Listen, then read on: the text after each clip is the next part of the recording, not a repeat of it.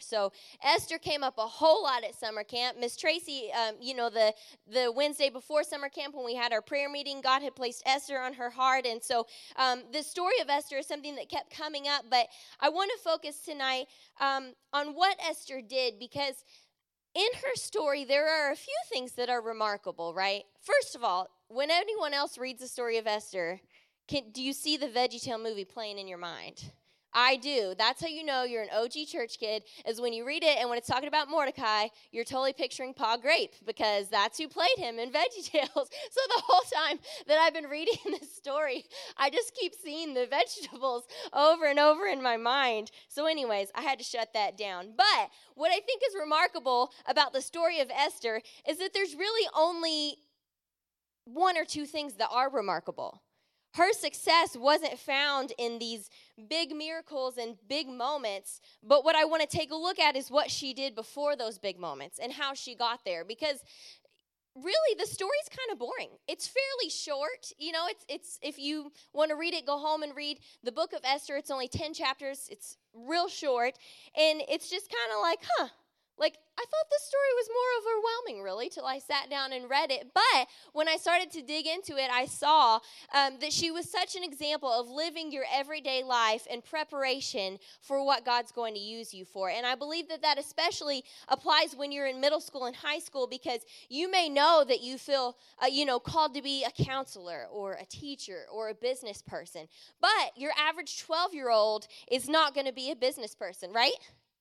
Any 11 year old entrepreneurs in here? Sometimes they're on Shark Tank, my favorite show. But generally, generally, these things you feel called to do, at, at least in part, are for your future. So the question is, what are you going to do between now and then? This time isn't made to be wasted, and this time isn't made to just be anxious and to be, you know, impatient and just like, oh, when is this going to happen? You know, God spoke this to me, but I feel like I'm really far away from it. How do I get there? That's what we're going to talk about tonight because I believe with all my heart that God spoke some things to you guys at summer camp. He may have spoken things to you about your life right now and decisions you may to, need to make right now, or He may have spoken to you about your future. So we're going to talk about what to do with that. Um, but I do want to encourage you. I'm just going to pull a couple quick verses out of Esther tonight. As we move through this series, there are going to be others who will give you the more full picture of the story. But I'm going to summarize a lot tonight because the things I want to focus on are really at the beginning of the story. So, here's what happened there was a king. Kings back then were kind of, I don't know, they really weren't great. If you read the Old Testament, kings did a lot of bad things. They could kind of do whatever they wanted. So, anyways, in the VeggieTale version of the story, the king hollers out to his queen, his wife, and says, Make me a sandwich. Do you guys remember that part? Yes. Well, in the Bible, he wanted her to come out to this party he was having and mingle with the folks. She said, no way, Jose, I don't want to do that. So instead of just being like irritated like a normal person or maybe being like grouchy about it for the night, he banished her and got rid of her. So she was gone, he kicked her out, and he basically started like a nationwide Bachelor, pretty much. It was the biggest episode of The Bachelor that you've ever seen. They went out, they got all these single gals, brought them to the palace. Don't you know Esther had to be graced for that? I was thinking about that. If you had to live with like 500, you know, 19 year olds, can you imagine? No, not you guys. I could live with you guys, but I'm just saying, in general, 500 gals all under one roof having to live together for an extended period of time you know it was like great reality TV. They were just grabbing their popcorn, sitting there watching what was going to happen next. It was wild. I can't imagine. So, Esther, who was an orphan, was adopted by her cousin Mordecai, and because she was single during this time, she got taken to the palace. So, here's where we're going to come into the story. Everybody with me? All right, let's look at Esther chapter 2.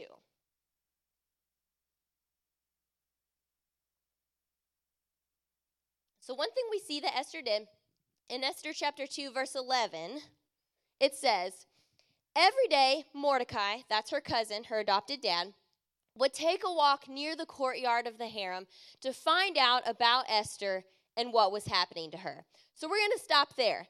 Basically, this just tells us every day Esther was checking in with Mordecai, right? This is her father figure. This is the guy who's raised her to know God and raised her to know what's right and raised her and told her that she's called and she's, you know, made to do great things. And he tells her, hey, Esther, maybe you were born for such a time as this. Esther was not one of the girls who was excited to go to the palace or excited to get to marry the king, but he said, hey, maybe God's trying to use you. You know, go. You got to. You got no choice. But go. Maybe this is what you were born for. So we see not only here, but throughout the story, Esther is checking in with Mordecai. She checks in with him every day. And as we follow the story, he was the one that God was using to tell her what to do. He would say, Talk to this person. Go into the king and say this. When you go into the king, maybe you should wear this. When you are, are dealing with these people, this is what you need to do. So Mordecai was a, a, trusted spiritual figure in her life, and I think it's remarkable that she came to him every day to know what she needed to do, every day for advice, every day to hear the word of God for her. So, the first thing I want to bring out about Esther tonight is that she knew how to listen and obey because you were not born knowing the things you need to know for your life. You don't have the answers, and that's intentional. That's why we need Jesus. That's why we need the Holy Ghost. I don't have the answer. And as we look at the story, if Esther had made her own decisions, or if she had done the right thing but at the wrong time, she probably would have been killed. We know what happened to the last queen, and that could have easily happened to her. But she came every day to Mordecai and said, What do I need to do? What should I do next? What's you know what's the word of god for this situation what's going to save my people so that's what i want to encourage you guys first about tonight is that you are not going to know what to do next unless you talk to the person who does. I believe that God spoke to every single one of you at summer camp, but you know, many times God speaks in steps, right? One step at a time. I don't know the whole picture, but I know the next thing I need to do, so I'm going to do that, and then I'll get the next step, and then I'll get the next step. You know, when I'm using my Google Maps, I'm not one of those persons who goes through like every step to see where I'm going. I'm not going to remember it anyway. Also, I'm horrible at directions. Also, I don't even know where these roads are. I just let it tell me one step at a time. It says turn right here, I turn right here. It says go straight through the stoplight, I go straight through the stoplight here. Actually, if you went straight through a stoplight, you might get a ticket. Don't do it. But I take it one step at a time. And that's what our walk with God is like. You may know that you got some instruction from God at camp. You may have got part of the big picture, or you may have got the next step. But here's what I want to encourage you keep seeking God for that next step. Do what He tells you to do, and then go back to Him, just like Esther did. Every day she was out at the gate, every day she was out in the yard looking for Mordecai to tell her what to do. And that's how your relationship with God is designed to be. It's designed to be an everyday relationship where I say, okay, God, I know you have something for me to do today. I might not know what it is, so I'm going to ask you to show me. And when you show me, I'll obey. Because the best leaders are the best followers. So maybe you're called to lead. Maybe you're called to preach. Maybe you're called, just like I said, to be an entrepreneur. Maybe you're called, you know, just to be a teacher. It doesn't have to be anything amazing. Not just to be a teacher. Teachers are the real MVPs. But we're not all called to ministry and we're not all called to have a microphone. Sometimes we just think if I'm not called to be in a pulpit, well, then, you know, my calling is crap. Well, no, we need everybody. We need the garbage men. We need dog trainers. We need all these like bizarre things. So be what you're called to be, but realize I've got to get with God every day to get my step? What do I need to do today, Father? What do you want to say to me, Father? What should I do next? Because if I do the right thing at the wrong time, I'll end up hurting myself or hurting others. I can know what I'm called to do, but if I'm not prepared and I step out prematurely and I take three steps instead of one step,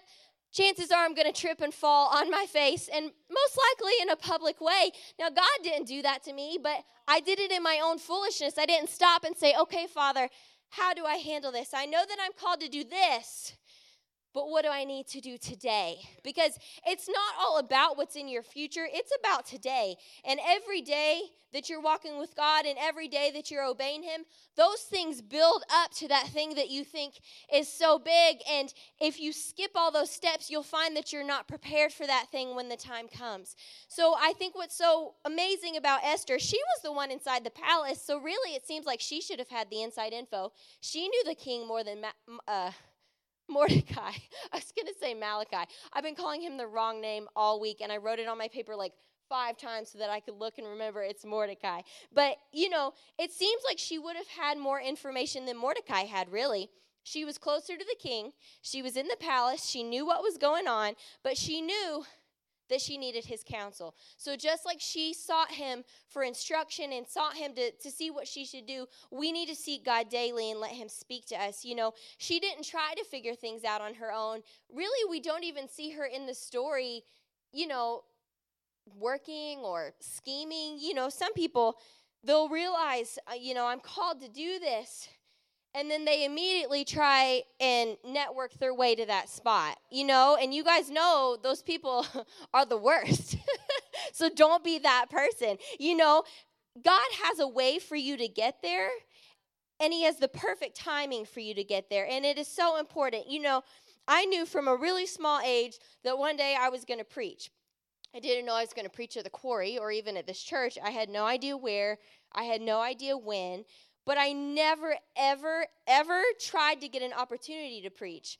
What I did instead was say, okay, Father, how do I prepare for this? Like, where am I going to get practice public speaking? And he opened up a door for me to go to a detention center, which I've been doing for four or five years now, you know, going and, and preaching there and speaking to young people there. And that prepared me for this. If I had just tried to leap up here with a microphone six years ago, it would have been a train wreck. You guys remember how bad I was when I first started? And that was with some practice. So just imagine if I hadn't prepared and I hadn't listened to God and taken the opportunities He had given me, it would have been a disaster. You guys would have got nothing. I would have been embarrassed. It would have been horrible. You know, so don't try and scheme your way into the plan of God.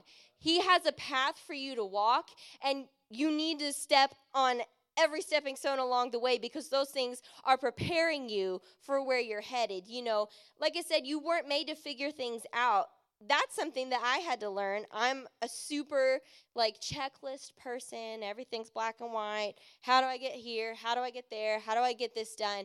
And that's not the way it works with God. So if you're like me, you just got to shut it off and you got to say, you know, Father, thank you. Thank you for talking to me about what I'm called to do. Thank you for for giving me this passion and giving me this calling but show me what to do today. I'm not going to try and get there by my talent because I have none. I'm not going to try and get there, you know, by my skills because I don't I'm not good enough, but I know that if I obey you every day, you're going to lead me to where I need to be. And so I think that's something that's so valuable that Esther did every day and, you know, getting that instruction is really the easy way to live. Putting pressure on yourself to figure things out is super stressful because you don't have the answers. You weren't made to have the answers, but the Holy Ghost on the inside of you has those answers. And when you learn to hear Him, you'll find it's so easy. It's so easy to be told what to do, right? It's so easy to be told where to go. I don't have to worry that I'm going to the wrong place or that I'm doing the wrong thing. If God told me, then I know I'm making the right decision. So there's peace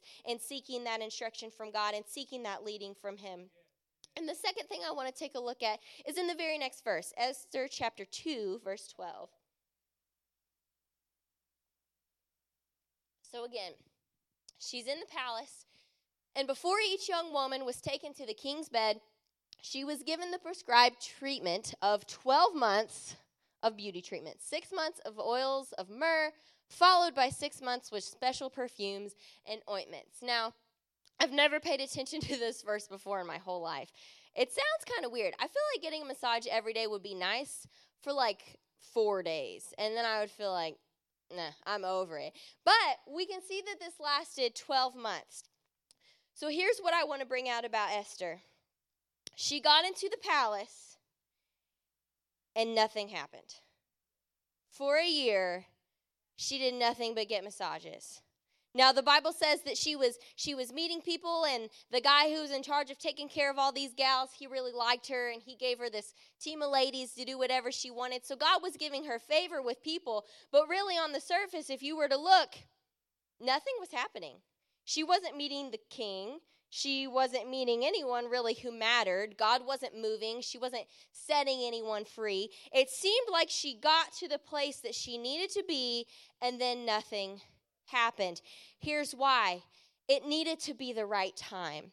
So that's what I want to encourage you guys next is to wait for the right time. She wasn't trying to make things happen, she had to learn to be patient. And even though she got there and she probably thought things were going to happen immediately, they didn't. And so sometimes we go through seasons where we're waiting and we're being patient and we're saying, okay, God, you promised me this.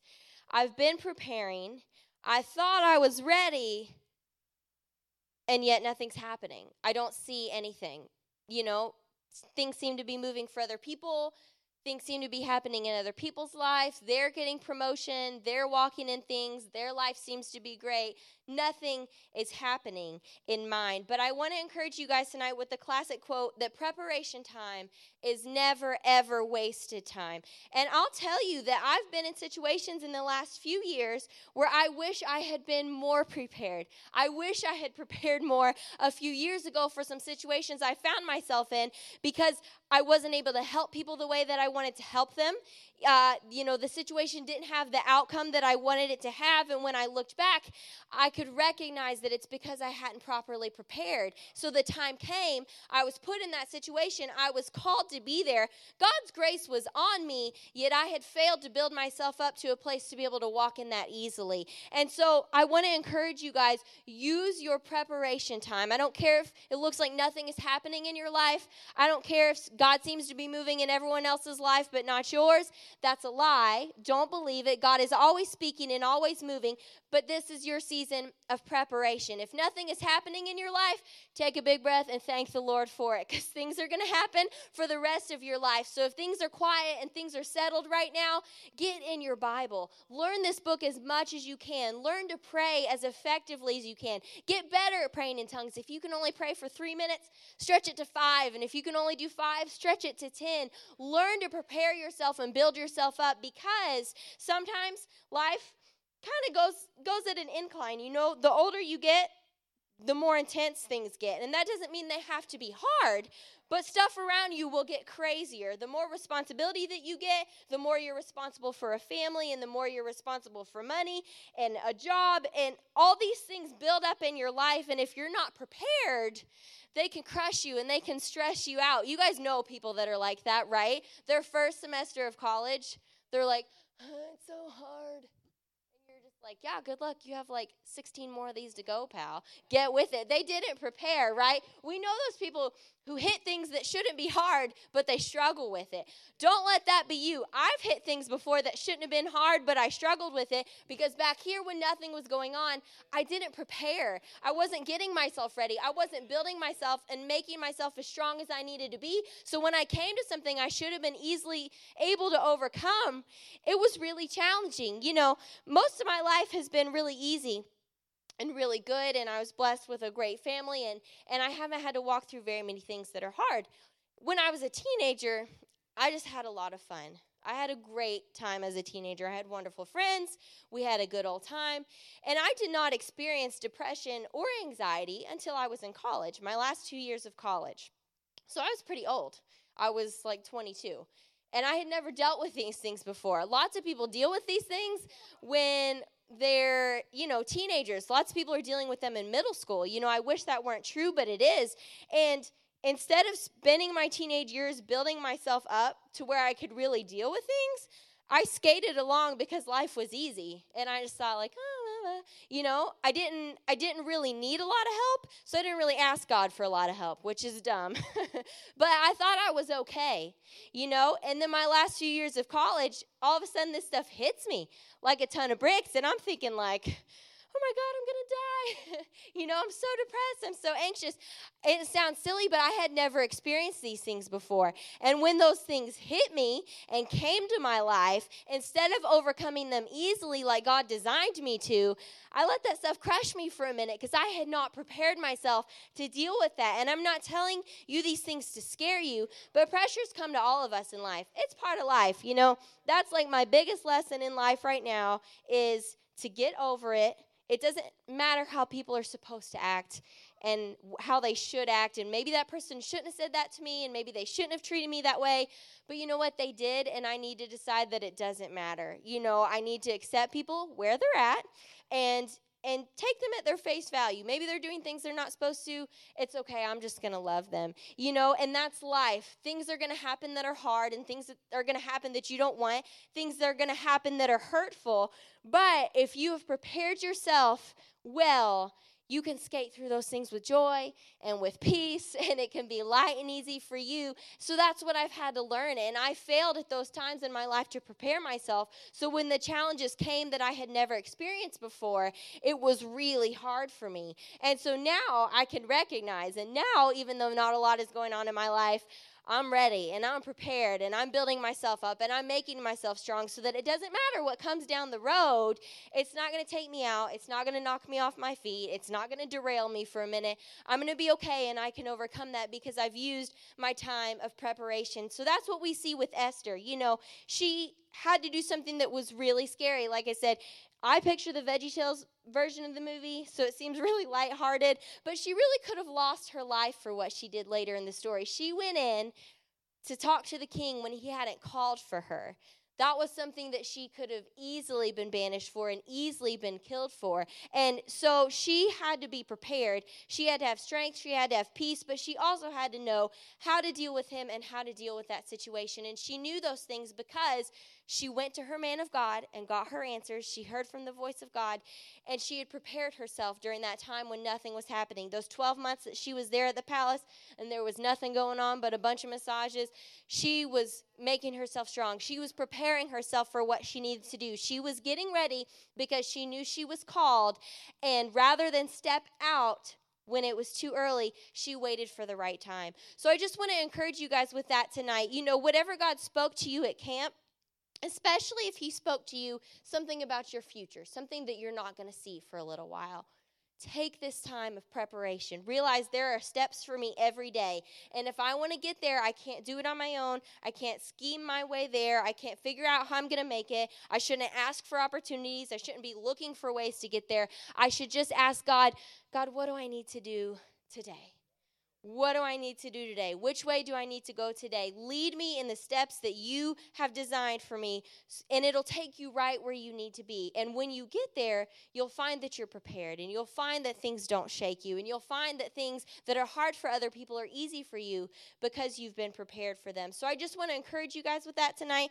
Like I said, I know that was out of my heart and it was a little messier than normal, but I want you guys to, to really meditate on that because sometimes, you know, camp is so amazing all the time. You know, God's presence is so strong. And if you haven't felt his presence before, you know, you go to camp and, and it's great and it's exciting and you're crying and you're laughing.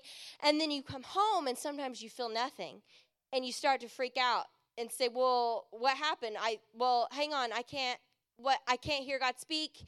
I don't feel anything. Did I even get anything? What even happened? But listen to me. You can use this time of preparation. You can learn how to feel God every day. You can learn how to hear God's voice every day. Camp isn't meant to be a one time event. It's true that we have it once a year, but God wants that kind of power and His presence in your life every single day. And if you'll begin to seek Him, He'll manifest in those ways. And that's what keeps you from getting impatient and bored when nothing is happening. You know, sometimes we are in the habit of living for these moments that are great. Like, oh, in that moment, I like, I felt so anointed and that was so great. And, and this happened and I can't believe it. And everything felt so good. You know, what do I do when I wake up Monday morning and I don't feel any of that? I don't even feel like praying. You know, how do you keep that excitement going? You're designed to have that passion and that fire and that excitement every day. Doing these boring things that Esther did, that's the key. That's the key. Learning, okay, this is a season of preparation. This is a season for me to learn to hear God's voice. If I don't know how, I'm going to learn to do that so that when I really, really need it, two or three or four or five years down the road, it's going to be a piece of cake and it's going to be easy for me. So I just want to say to you guys tonight, I believe in you. And, you know, don't be discouraged. If you've come home from camp and gone back into situations that are hard or you've come home to things that are different, you haven't lost anything and God moved in you at camp, just like you felt that at camp, choose to believe now that He is still working in you because the same power that raised Jesus from the dead is alive in you. I say that every day. It's working in me every day. I can be excited every day. Doesn't matter if I wake up and feel excited, I'm going to get my camp notes out and I'm going to get my Bible out. and I'm going to go back to that scripture that stirs me up and I'm going to keep that moving because if you do that, you'll find you're not going to fall back into that same hard stuff. Whatever you got pulled out of at camp, you're not meant to live in anymore. So keep moving forward, keep pressing into things, keep, you know, pressing in as a church family. Like I said earlier, I was so proud just of the unity you guys displayed and to see you guys be there for each other and love each other was just so moving. So continue to do that for each other. Stir each other up. If you know somebody's having a hard time, go to them. You know, sometimes I understand it's really hard. I mean, I've been there before where you you're just tired. You're tired of dealing with people. You're tired of helping people. You're tired of talking to people. You're tired of trying to pull other people up. But know that it is always, always worth it. And just like the love of God never gives up on us, don't let us get weary of helping each other and of pulling each other along. You know, be there for each other and stir each other up because God is trying to move us into something that's new. And we felt that at camp, but it can go away in an instant if we don't stay stirred up and we don't stay committed. It's on us. God is always wanting to move, God is always wanting to do something fresh, but He's put things in our hands. And when we do everything that we can do, He comes in and He does the things that we can't do. So I just want to encourage you guys with that tonight. I love you so much. I'm so proud of every single one of you tonight. And um, as we said at the beginning, just keep the Blaylock family in your prayers. You know, we are a church family, so be family to them during that time. I don't care if you know them or you don't know them. Send them a card, send them a text. You know, let them know that you're here for them. Things like that mean so much when you're walking through things that are challenging. So, um, as we go tonight, I want to encourage you guys, um, like I said, to, to keep hanging out, keep seeing each other, keep being with each other, keep doing life together. And in that vein, all the gentlemen, if you guys will head back to the fellowship hall after we're finished, we need to get some tables and chairs set up for tonight. Um, for this weekend. So we'll get that taken care of tonight. But Father, we're so grateful for this family that you've knit together, Father. We are truly grateful for each other, Father, and for this safe place that we have to come and hear from you and, and hear how to know you better and stay in what you have for us, Father. We're so grateful for the way that you moved in us at summer camp, and we ask you, Father, to keep moving. We're committed to keep moving forward with what you've put in us, Father. We're committed to seek you every day, Father, to use this preparation time to, to get to know you better than ever before. So we, Father, thank you that as we seek you, you'll continue to speak to us in new ways ways, Father, and, and guide us every day in the path that you have for us. In Jesus' name, amen.